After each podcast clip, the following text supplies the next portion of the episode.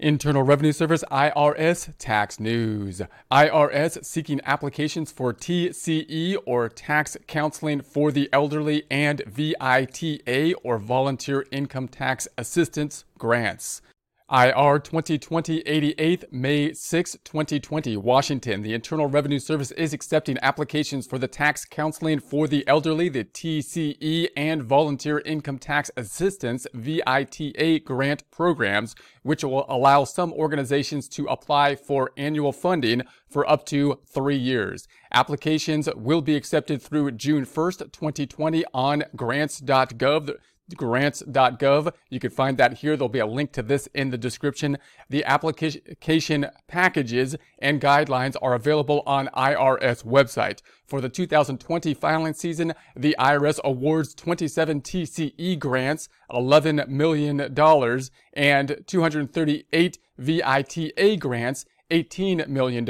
Last year, the two grants programs filed nearly 3 million returns at almost 9,000 sites nationwide. The TCE program was established in 1978 to provide tax counseling and return preparation to persons age 60 or older and to give training and technical assistance uh, to persons age 60 or older and to give training and technical assistance to the volunteers who provide free federal income tax assistance within elderly communities across the nation.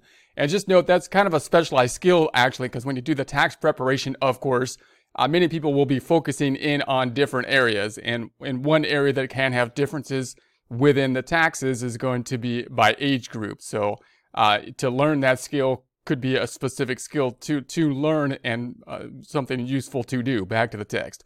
For more information on the TCE program, visit the TCE webpage on irs.gov. There's a link to that here. There'll be a link to this in the description.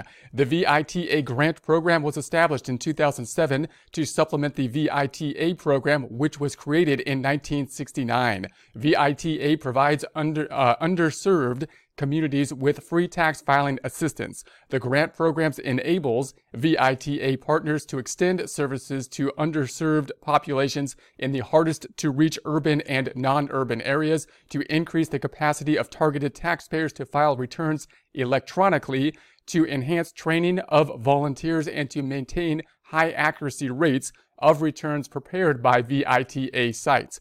For more information on the VITA grant program, visit VITA grant. Link to that here. There'll be a link to this in the description back to the text webpage on irs.gov. More information can also be found here. There'll be a link to this in the description.